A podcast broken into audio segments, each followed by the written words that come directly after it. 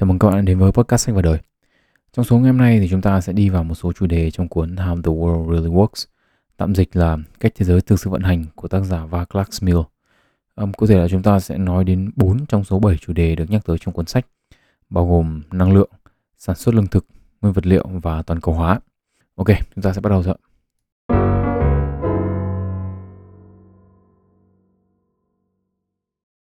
Đầu tiên thì chúng ta sẽ nói về chủ đề năng lượng um, nhìn thế giới quan ấy, thông qua năng lượng là một góc nhìn mà cá nhân tôi cảm thấy rất là thú vị. Thế để thấy hết thú vị này thì chúng ta sẽ đi ngược dòng thời gian và trở về với những uh, thực thể sống đầu tiên trên trái đất. Khoảng 4 tỷ năm về trước ấy, thì những vi sinh vật đầu tiên xuất hiện ở dưới đáy đại dương. À, những sinh vật này ấy, thì hấp thụ bức xạ hồng ngoại gần để sống.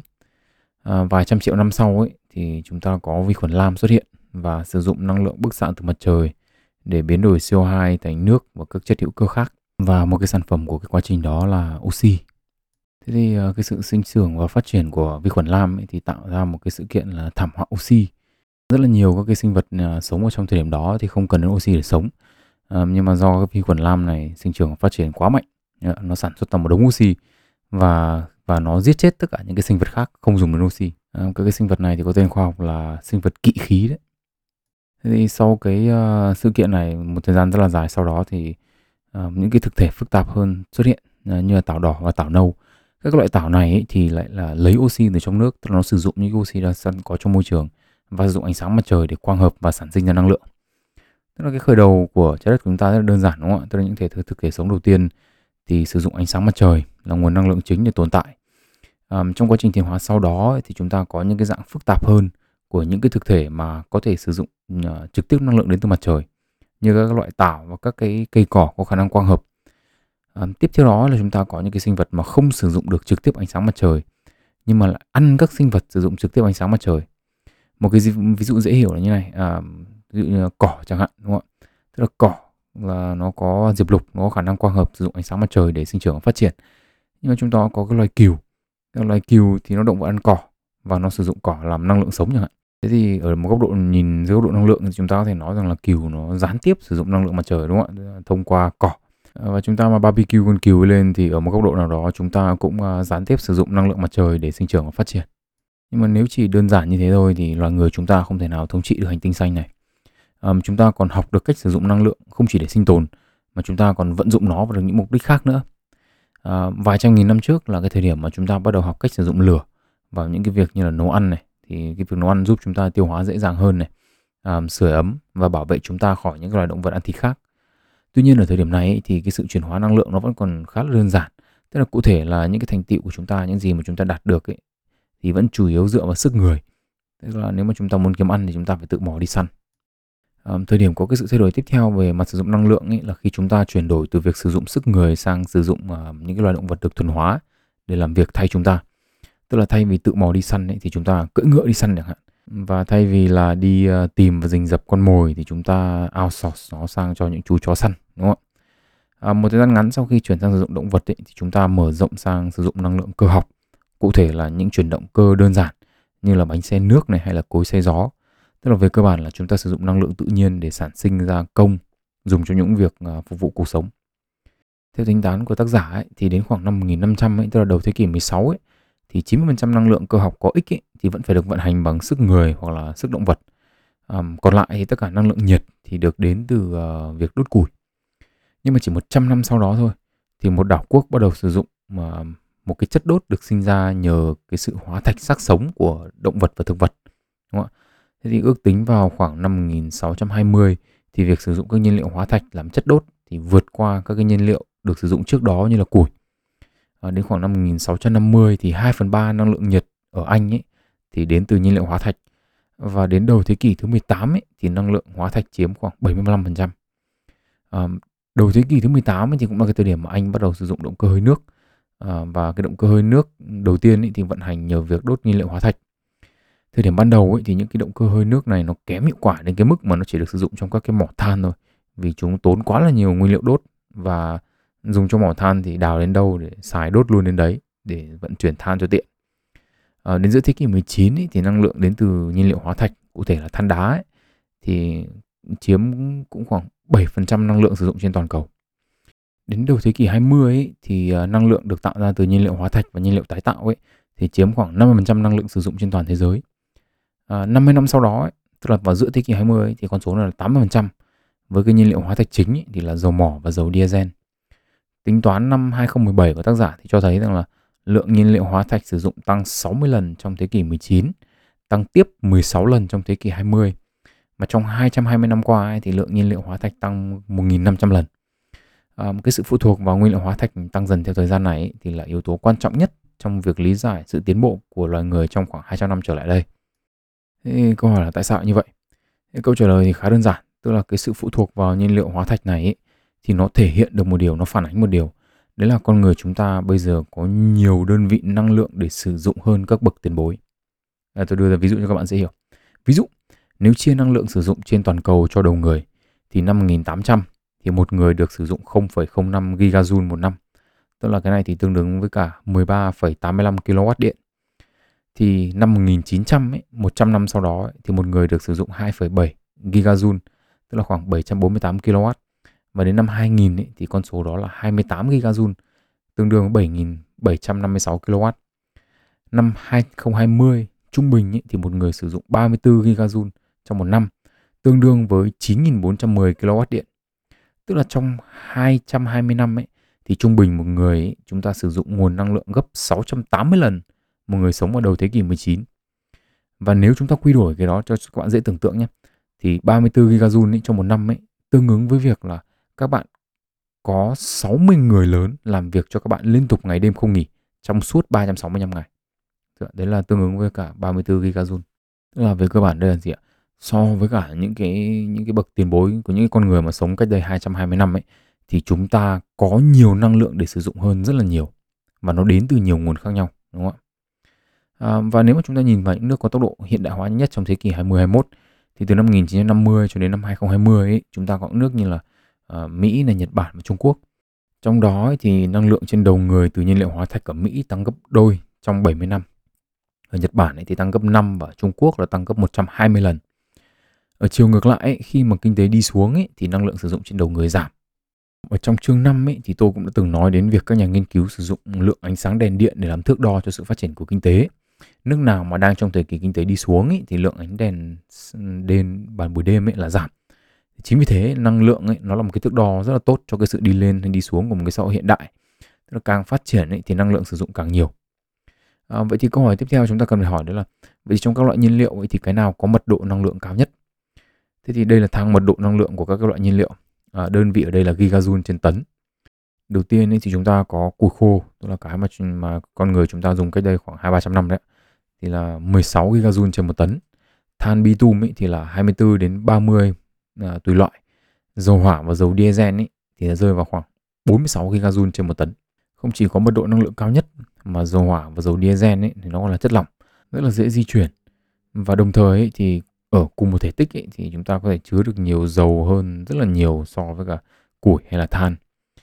À, nhưng mà không chỉ có thế đâu việc tinh luyện dầu thô còn sản sinh ra những cái sản phẩm thiết yếu như là các cái chất bôi trơn cho các loại máy móc nữa.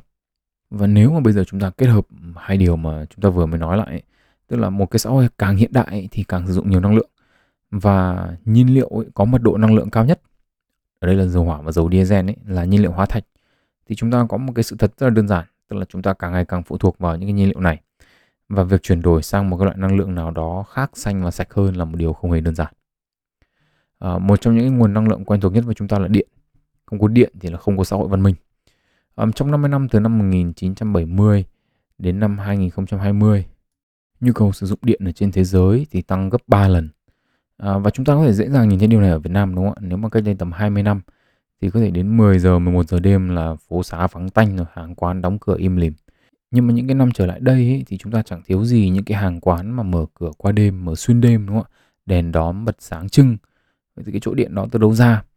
Thế theo báo cáo tập đoàn năng lượng BP ấy, năm 2020 ấy, thì 2 phần 3 lượng điện sản xuất ra trên thế giới là sử dụng nhiên liệu hóa thạch là than đá và dầu mỏ uh, nhu cầu nhiên liệu hóa thạch hàng năm trên thế giới là khoảng 10 tỷ tấn một năm.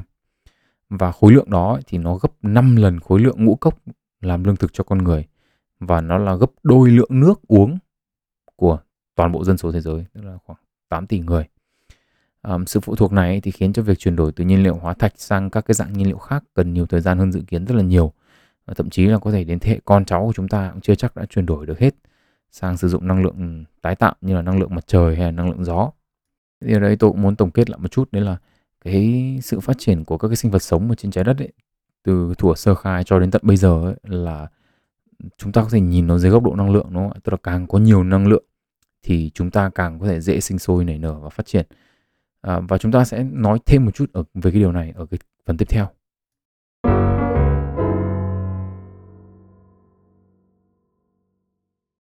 Trong phần tiếp theo này thì chúng ta sẽ nói về việc phải sản xuất lương thực.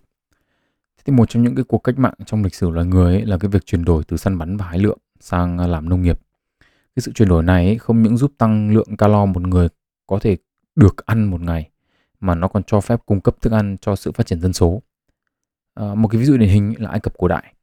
Thế thì ở trên một hecta đất canh tác nông nghiệp thì có thể tạo ra được uh, sản phẩm lương thực để nuôi khoảng 1,3 người. Dạ, tức là 1,3 người trên một hecta đất canh tác. Thì 3.000 năm sau đó con số là cùng một hecta đất canh tác ấy, thì nuôi được 2,5 người. À, bạn nào không nhớ một hecta đất thì nó, nó tương ứng với cả 10.000 mét vuông đấy. Và như thế thì nếu mà chúng ta có 2,5 người trên một hecta thì nó tương ứng với việc là 4.000 mét vuông đất canh tác thì sản xuất ra đủ lương thực để nuôi một người. À, tỷ lệ này thì được tăng dần theo thời gian và cho đến đầu thế kỷ 16 ấy, thì tỷ lệ là một hecta thì nuôi được 3 người. Đấy tức là gần gấp à, uh, 3 lần so với thời Ai Cập cổ đại. Nhưng mà trong xã hội hiện đại, trong lịch sử hiện đại thì chúng ta nhìn đến một cái con số khác. Đây là con số số người uh, rơi vào tình trạng đói kém và suy dinh dưỡng. Uh, năm 1950 ấy, thì 65% dân số thế giới rơi vào tình trạng suy dinh dưỡng và con số này xuống còn 25% vào năm 1970 và năm 2000 là còn khoảng 15%. Năm 2019 là 8,9% dân số thế giới ở trong tình trạng suy dinh dưỡng. Những con số gây ấn tượng này ấy, sẽ còn gây ấn tượng hơn nữa nếu mà tính chúng ta tính đến cái sự phát triển dân số toàn cầu. Năm 1950 ấy, khi mà 65% dân số thế giới bị suy dinh dưỡng ấy, thì trái đất có 2,5 tỷ người thôi. Và vào năm 2019 ấy, khi mà chỉ có 8,9% dân số suy dinh dưỡng ấy, thì trên trái đất có 7,7 tỷ người. Có nghĩa là năm 1950 chúng ta sản xuất được lương thực đủ cho 890 triệu người thì năm 2019 chúng ta sản xuất đủ lương thực cho hơn 7 tỷ người, tức là tăng gấp 80 lần. Thế thì câu hỏi là điều gì dẫn đến cái sự tăng trưởng này? À, một trong những, những điều mà không thể không kể đến là giống cây trồng tốt. À, chúng ta có khả năng cơ giới hóa nông nghiệp, à, các loại phân bón, các công nghệ tưới tiêu và cái và cái, cái phương pháp bảo vệ cây trồng thì tốt lên. Tuy nhiên ý, đây chưa phải là nguyên nhân cơ bản. Việc sản xuất lương thực ở thời hiện đại cần đến hai loại năng lượng là năng lượng mặt trời và loại thứ hai là nhiên liệu hóa thạch. Việc đưa nhiên liệu hóa thạch vào giải thích cho sự phát triển của nông nghiệp ấy, với tôi là điều thú vị nhất của cuốn sách này. À, để hiểu hơn về hơn góc nhìn này thì chúng ta sẽ điểm qua một chút về lịch sử. Tức là năm 1801 ấy, thì để hoàn thành một trình tự sản xuất ấy, tức là từ gieo hạt cho đến thu hoạch tốn khoảng 150 tiếng nhân công và 70 tiếng bò công, tức là tức là sức bò đấy à, trên một hecta và sản lượng thu về là khoảng một tấn ngũ cốc trên một hecta được chưa? Thế thì trong một tấn ngũ cốc đó thì có 10% phải được để dành ra làm giống cho năm sau. À, tính ra ấy, thì mất khoảng 10 phút sức người để tạo ra được một cân lúa mì. Và 10 cân lúa mì ấy, thì tạo ra được khoảng 1,6 gam bánh mì. Thế thì quy trình này thì khá là chậm và năng suất thấp nhưng mà sử dụng 100% năng lượng mặt trời tức là sản phẩm của những vụ thu hoạch thì cung cấp thức ăn cho cả người cả gia súc à, và thời nay ấy, thì chúng ta gọi đây là hình thức canh tác không sử dụng nhiên liệu hóa thạch và một phần nhỏ vật liệu không tái tạo bởi vì chúng ta có cuốc xẻng cầy bừa thì làm bằng sắt. À, so sánh những con số này với năm 2021 nông nghiệp thời hiện đại không còn sử dụng sức động vật nữa rồi mà chuyển sang các cái máy, máy móc công nghiệp. Thế thì việc sản xuất lúa mì thì tốn ít hơn 2 tiếng đồng hồ sức người tức là so với cả 150 tiếng năm 1801 và thu hoạch khoảng 3,5 tấn trên một hecta tương đương với việc là một cân ngũ cốc ấy được làm trong khoảng gần 2 giây. Tức là chuyển từ một cân ngũ cốc được làm 10 phút Được chưa? Năm 1801 thì bây giờ chúng ta làm 2 giây, chưa đến 2 giây. Thế thì phần lớn cái việc giảm thời gian và tăng năng suất này ấy, là do việc sử dụng máy móc và các công đoạn khác nhau như là gieo hạt và thu hoạch. Mà máy móc ấy thì phải sử dụng nhiên liệu hóa thạch. Trong việc sản xuất lương thực ý, thì việc sử dụng nhiên liệu hóa thạch được chia vào hai nhóm. nhóm trực tiếp và nhóm gián tiếp. Trực tiếp ấy là nhiên liệu hóa thạch sử dụng trong các loại máy móc à, nông nghiệp như là máy kéo rồi các cái loại máy thu hoạch à, dùng trong việc vận chuyển lương thực từ các cánh đồng sang các nhà kho rồi đến những cái khu chế biến. À, gián tiếp ấy, thì nhiên liệu hóa thạch được sử dụng nhiều hơn rất là nhiều. Tức là năng lượng hóa thạch thì được sử dụng để sản xuất các loại máy móc nông nghiệp này, dùng để sản xuất phân bón và các hóa chất nông nghiệp như là các chất trừ sâu, các loại thuốc diệt cỏ cho đến kính ở các uh, cái nhà kính greenhouse ấy, và các cái thiết bị định vệ vệ tinh uh, trong việc canh tác có độ chính xác cao. Trong đó ấy, thì các hóa chất nông nghiệp là tốn nhiên liệu hóa thạch nhất. Uh, thuốc diệt cỏ và thuốc trừ sâu ấy, thì tốn năng lượng nhất để sản xuất nhưng mà thì dùng với số lượng nhỏ thôi. Ngược lại thì phân đạm sản xuất ra tốn ít năng lượng hơn nhưng mà cần một số lượng lớn để đảm bảo năng suất cao. Chúng ta sẽ quay lại với cái uh, phân đạm này ở phần sau. Vậy thì cụ thể năng lượng sử dụng để làm ra những thứ chúng ta ăn hàng ngày là bao nhiêu? Ở đây thì tác giả tính toán rất là cụ thể trong cuốn sách này. Nhưng mà tôi thì tôi chỉ tóm tắt lại để cho các bạn dễ hiểu thôi. Ví dụ như chúng ta có bánh mì. Một cân bánh mì bột chua ấy thì cần phải sử dụng 580 g bột, 410 g nước và 10 g muối. Để xay được 580 g bột ấy, thì cần đến 800 g lúa mì nguyên cám. 800 g lúa mì nguyên cám ấy, thì cần 80 ml dầu diesel để sản xuất à, bản thân cái việc ừ, trồng và thu hoạch bột mì ấy, rồi xay ra và nướng ấy, thì cũng cần năng lượng và như thế thì trung bình ấy, thì một cân bánh mì bột chua cần khoảng 250 ml dầu diesel để làm từ A đến Z.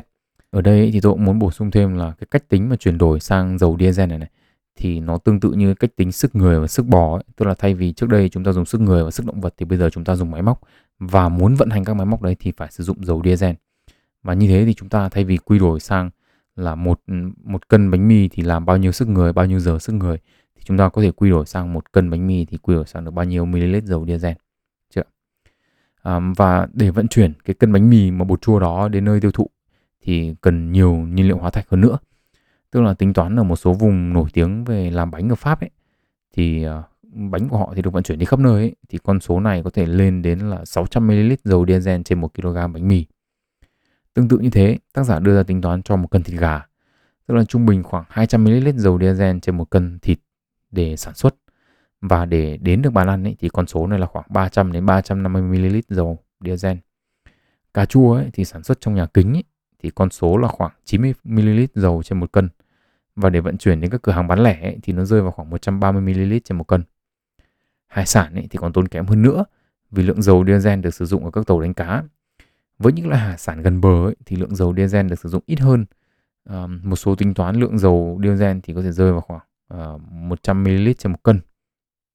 Tuy nhiên ấy, trung bình ấy, thì một cân thủy hải sản sẽ tốn khoảng 700ml dầu trên một kg và một số loại tôm và tôm hùm ấy, thì con số này có thể lên đến 10 lít trên 1 kg mà 1 kg đây là tính cả vỏ nhé. À, ờ, thế thì nuôi trồng thủy hải sản thì có đỡ tốn kém hơn là đánh bắt hay không?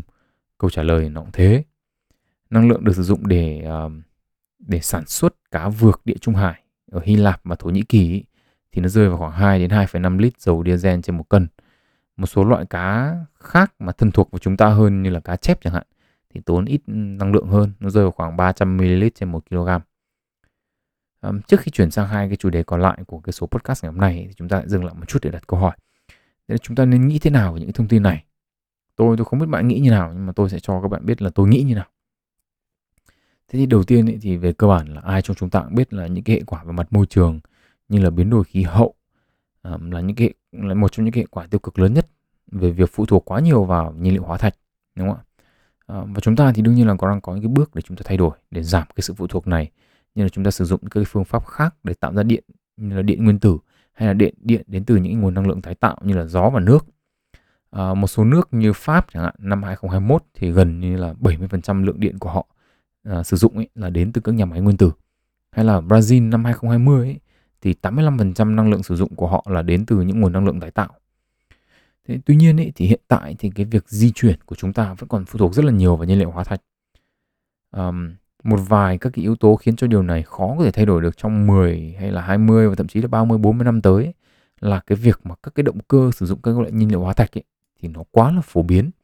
Công nghệ tạo ra chúng nó đủ rẻ đủ phổ thông ấy để ai cũng có thể tức là để công ty nào cũng có thể làm và kiếm tiền ra từ nó À, ngoài ra thì công nghệ để lưu trữ và sử dụng các loại nhiên liệu khác vào các phương tiện di chuyển như là điện chẳng hạn à, thì chưa chưa đạt được hiệu quả để có thể thay thế nhiên liệu hóa thạch.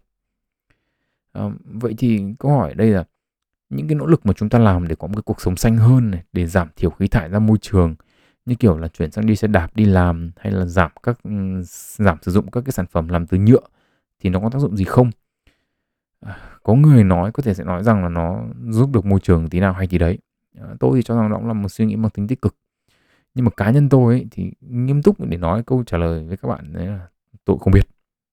À, nếu mà tôi là một người như kiểu một người quan sát kiểu vũ trụ ở trong trong phim Marvel ấy, xong là có thể nhìn thấy được là lượng nhiên liệu hóa thạch nó giảm đi bao nhiêu từ những cái hành động mà chúng ta sống xanh hơn chẳng hạn hay là tôi nhìn được tương lai của loài người ấy, thì, thì, thì tôi có thể trả lời câu hỏi đó cho các bạn. Nhưng mà tôi cũng chỉ là người trần mắt thì thôi. Quan điểm của tôi ấy, thì ở đây nó cũng giống như là chương 17 về ô nhiễm không khí ấy. tức là đây là cái thực tế cuộc sống của chúng ta. À, việc thay đổi nó không thể là một sớm một chiều được. Biết để chúng ta có cái nhìn thực tế hơn về cuộc sống thôi. À, và biết để để chúng ta hiểu rằng là chúng ta đang phụ thuộc đến thế nào vào nhiên liệu hóa thạch.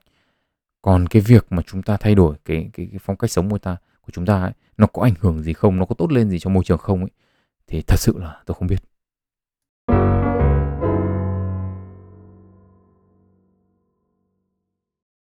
Thế thì ờ, với hai chủ đề là năng lượng và lương thực thì chúng ta đã nói qua rồi đúng không ạ? Là hai yếu tố mà là gọi là nền tảng của xã hội văn minh đấy, đừng nói đến ở phía trước ấy. Thì chúng ta sẽ nói về bốn cái yếu tố mà tác giả gọi là trụ cột của thế giới vật chất của chúng ta đó là xi măng này, thép, nhựa và ammonia. Đây là bốn vật liệu đầu vào của khối lượng tiêu thụ lớn nhất ừ, của chúng ta. À, năm 2019 ý, thì chúng ta tiêu thụ 4,5 tỷ tấn xi măng, 1,8 tỷ tấn thép, 370 triệu tấn nhựa và 150 triệu tấn ammonia. Đây là những cái nhiên liệu đầu vào của nhiều quy trình à, sản xuất khác nhau mà chưa có nguyên liệu nào có thể thay thế trên quy mô toàn cầu hoặc là có thể thay thế trong tương lai gần cả. Đầu tiên là chúng ta sẽ nói đến ammonia. Ammonia ấy thì là nguyên liệu chính trong việc sản xuất phân đạm, chúng ta đã vừa nói ở phần trước đúng không ạ? Và phân đạm ấy thì là đóng vai trò chính trong việc sản xuất lương thực. Nhựa là loại vật liệu duy nhất có đủ các cái yếu tố như kiểu là dễ uốn, bền và nhẹ. Xi măng ấy thì là vật liệu xây dựng có đủ các yếu tố như là độ bền, độ cứng, có độ dẻo tốt khi trộn với nước và có tính chống ẩm.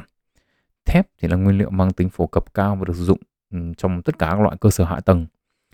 À, ngoài việc mang tính phổ biến ra ấy, thì các loại vật liệu này còn có một cái điểm chung là cả bốn thì đều phụ thuộc vào nhiên liệu hóa thạch để sản xuất hàng loạt. Việc sản xuất những cái vật liệu này thì chiếm khoảng 17% năng lượng uh, trên toàn cầu ấy, và sản sinh ra 25% lượng khí thải CO2. Vậy thì câu hỏi là tại sao những vật liệu này là trụ cột của thế giới vật chất? Đầu tiên là ammonia. Ammonia là nguyên liệu chính được sử dụng trong phân đạm. Và phân đạm thì như tôi đã nói trước ấy, thì mặc dù là sản xuất ít tốn năng lượng nhưng mà lại cần một số lượng lớn phân đạm để đảm bảo năng suất cùng quy mô sản xuất như lương thực như chúng ta đang có hiện tại và nếu không sử dụng một tí phân đạm nào ấy, thì lượng lương thực sản xuất ra chỉ đủ cho 50% dân số thôi.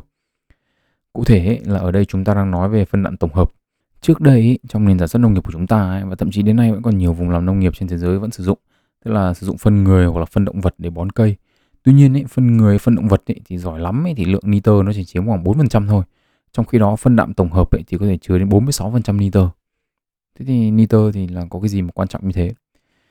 Uh, nitơ ấy là một chất có trong tất cả các tế bào sống và nó là một phần quan trọng để tạo ra các protein um, cần cho sự sinh trưởng và phát triển của tế bào. Ở đây tôi phải nhấn mạnh là nó không phải là chỉ cần cho người đâu mà là tất cả các thực thể sống trên hành tinh này thì đều cần nitơ ở số lượng lớn. Bạn nào nhớ kiến thức khoa học cơ bản ấy, thì sẽ biết là 80% bầu khí quyển thì là nitơ. Nhưng mà điều chúng ta cần biết ấy, là nitơ trong khí quyển ấy là ở thể ổn định, tức là N2 và chúng không có tương tác với cái khỉ gì cả. Dạ, tức là chỉ có một vài quá trình tự nhiên là có thể phá vỡ cái liên kết của hai nguyên tử nitơ để chúng có thể đi lăng nhăng và tạo thành các hợp chất à, khác có thể phản ứng với các môi trường xung quanh. Một trong các cái quá trình tự nhiên đó là xét nhưng mà nếu mà phải chờ xét đánh hàng ngày để có nitơ nuôi cây lớn thì chúng ta không thể có đến 8 tỷ người trên hành tinh xanh này được đâu. À, chính vì thế chúng ta con người chúng ta sử dụng uh, nitrogenase một cái enzyme có tác dụng tương tự như xét nhưng mà ở môi trường nhiệt độ bình thường. Tức là nitrogenase thì giúp tách N2 ra và ghép nó với hydro để tạo thành NH3 để các loài thực vật có thể sử dụng và cung cấp nitơ cho sự sinh trưởng và phát triển. Thế thì NH3 ở đây là ammonia. Về cơ bản ấy, thì ammonia là nguyên liệu chính để tạo ra thức ăn cho tất cả mọi người. và nếu mà chúng ta không có ammonia thì đấy một nửa dân số là chết đói nhựa thì chúng ta đã quá quen rồi đúng không ạ nó tồn tại ở khắp mọi nơi ở nhiều thể khác nhau à, trong xây dựng dệt may các sản phẩm tiêu dùng và thậm chí là trong những năm gần đây ấy, thì có thể trong cả thức ăn của chúng ta nữa đúng không ạ? Tức là nhiều nơi chúng ta đã tìm thấy hạt vi nhựa ở trong các loại thủy hải sản. Có khi đến thế hệ con cháu của chúng ta thì con người cũng chứa hạt vi nhựa cũng nên đấy. À, nhựa thì trở nên phổ biến nhờ có, có nhiều tính chất khác nhau và giá thành sản xuất rẻ. Và chính vì những điều này nên là việc thay thế nhựa trong xã hội ngày nay là một điều không đơn giản. À, thép ấy là kim loại sử dụng phổ biến nhất và nó thành phần rất là quan trọng trong thế giới hiện đại ngoài việc được sử dụng trong các công trình xây dựng cầu đường các loại phương tiện di chuyển ra thì nó còn được sử dụng trong các uh, cái công cụ lớn nhỏ khác nhau. Tức là ví dụ như dao kéo nồi niêu song chảo đồ làm vườn đúng không? và cả trong các cái máy móc và các cái công cụ công nghiệp nữa.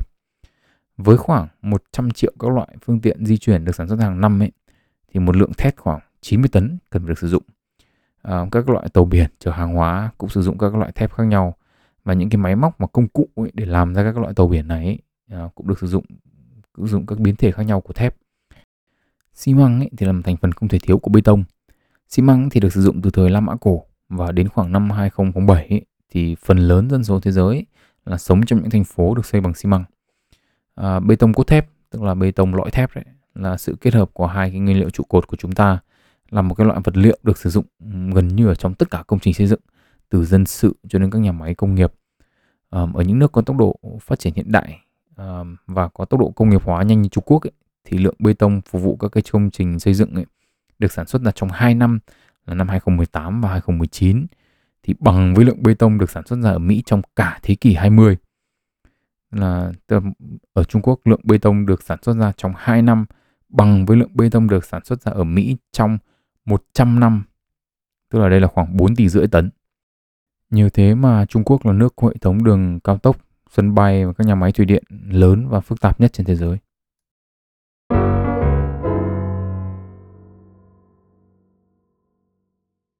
Chủ đề cuối cùng chúng ta sẽ nói đến trong cái số podcast ngày hôm nay là chủ đề toàn cầu hóa. Um, toàn cầu hóa ở đây không chỉ đơn giản là sự dịch chuyển về mặt hàng hóa mà cả con người và văn hóa. Nếu mà nói về mặt hiện tượng thì đây không phải một cái hiện tượng mới. Khi mà con người sống theo hình thái du mục nay đây mai đó ấy, thì cũng đã có sự dịch chuyển về mặt con người và văn hóa rồi. Về cơ bản ấy, thì văn hóa là của nhóm người này có thể được tiếp thu bởi một nhóm người khác. À, tuy nhiên ấy, trong thời kỳ du mục ấy, thì việc dịch chuyển nó bị giới hạn rất là nhiều bởi khoảng cách địa lý. Còn với toàn cầu hóa của chúng ta hiện nay thì không. À, một trong những ví dụ chúng ta có thể thấy rõ trong lịch sử về hình thái cơ bản hơn của toàn cầu hóa đấy là con đường tơ lụa. Con đường tơ lụa ấy là một hệ thống những con đường thông thương giữa Trung Quốc và các nước phương Tây. À, những cái mặt hàng như tơ lụa, len và vàng ấy thì được di chuyển từ Trung Quốc sang các nước phương Tây và bạc ấy thì được chuyển từ phương Tây à, về Trung Quốc. Về văn hóa ấy, thì Trung Quốc nhận về Thiên Chúa giáo từ phương Tây và đạo Phật từ Ấn Độ. Ngược lại thì các nước phương Tây cũng du nhập các cái học thuyết khác nhau của Trung Quốc. À, bạn nào mà quan tâm đến bài tarot ấy, thì có một số nhà sử học cho rằng là bộ bài tarot chúng ta đang sử dụng trong thời hiện đại có khởi nguồn từ uh, Venice ở Ý vào thế kỷ thứ 15 và thứ tự sắp xếp các con bài trong nhóm Major Arcana ấy có ảnh hưởng từ một số học thuyết của Trung Quốc như là đạo giáo và thuyết âm dương. À, đây cũng là một cái cuốn sách dài loằng ngoằng khác mà có thể một lúc nào đấy tôi uh, giờ hơi lên thì tôi cũng sẽ làm podcast về nó. À, quay trở về với chủ đề toàn cầu hóa Vậy thì nguyên nhân nào đã đưa ra việc toàn cầu hóa của chúng ta lên một tầm cao mới như ngày hôm nay? Nguyên nhân đầu tiên phải kể đến là tiền. Con đường tơ lụa ấy thì được sử dụng để giao thương buôn bán, sớm nhất là có thể từ thế kỷ thứ hai sau công nguyên đến giữa thế kỷ thứ 15. Và hệ quả của nó là việc trao đổi văn hóa. Tương tự như thế, sự phát triển về công nghệ hàng hải cho phép người Hà Lan giao thương với châu Á ở một tầng cao mới.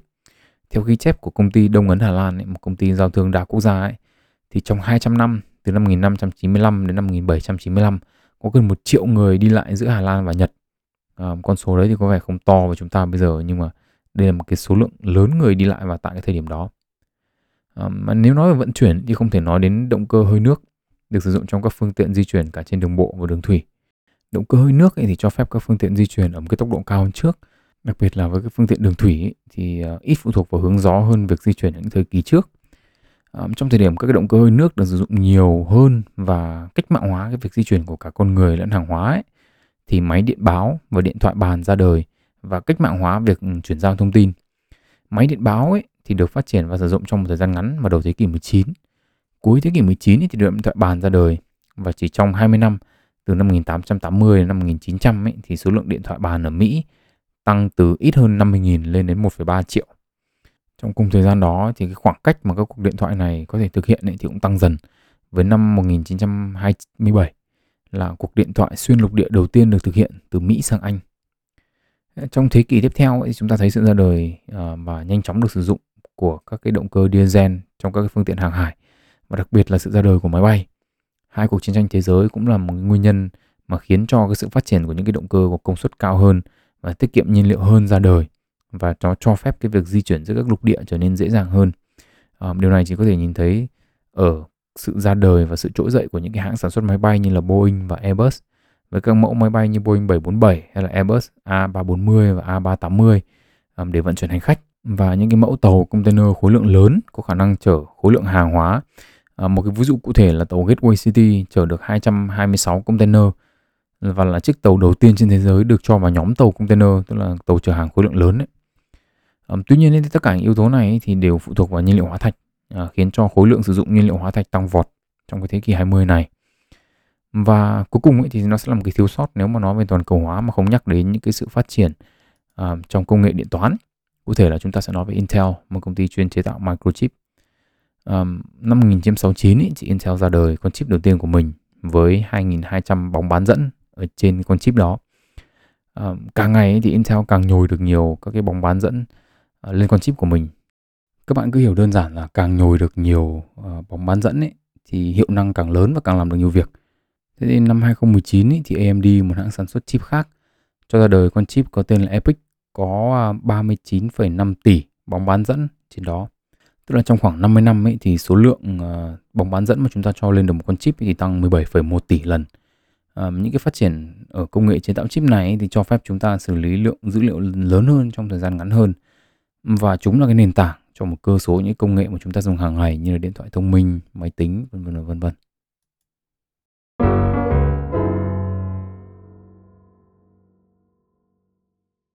Cuốn sách ấy thì còn nói về nhiều chủ đề khác nhau nữa như là về tỷ lệ rủi ro này, về môi trường, về tương lai.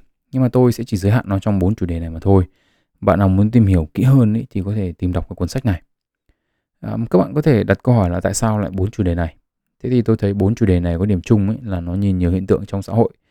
Chúng ta ngày nay ấy, cùng dưới góc nhìn năng lượng. Đầu tiên thì phải nói là cá nhân tôi lúc đọc cuốn sách này tôi thấy rất là thú vị. Và mặc dù là thời điểm đây là cái thời điểm khá là bận rộn trong kỳ học nhưng mà tôi thức gần hết đêm để đọc một lèo ba chương đầu tiên.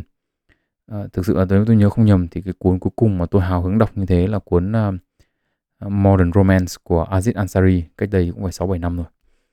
À, năng lượng ấy là một cái yếu tố mà tôi nghĩ là nhiều người cũng giống tôi tức là cho rằng nó là một cái điều đương nhiên và không để ý đến. Khi nghĩ về cái mặt trái của công nghiệp hóa hiện đại hóa với tốc độ chóng mặt ấy của một đất nước nào đó chẳng hạn Trung Quốc chẳng hạn thì thì thú thật ấy, là bao giờ tôi cũng sẽ nghĩ đến cái giá của nó về mặt kinh tế về mặt quyền con người à, đặc biệt là người lao động. Chứ tôi cũng thú thật là tôi cũng chưa bao giờ tôi nghĩ về năng lượng cả.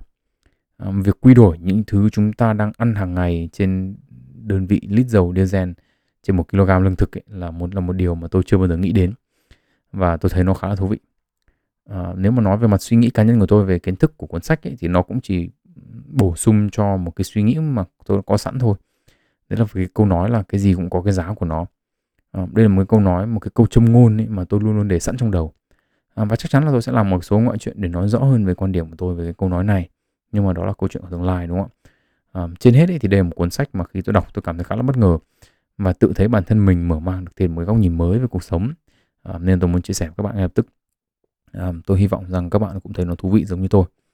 À, nếu các bạn thấy được mình có một góc nhìn khác về những gì đang diễn ra trong cuộc sống hoặc chỉ đơn giản là các bạn biết được một cân cà chua có chi phí sản xuất và vận chuyển là 130ml dầu diesel trên 1 kg. Thì chào mừng các bạn đến với podcast sách và đời. Tên tôi là Nguyễn Tiến Đạo. Hẹn gặp lại các bạn những số lần sau và chúc các bạn một ngày tốt lành.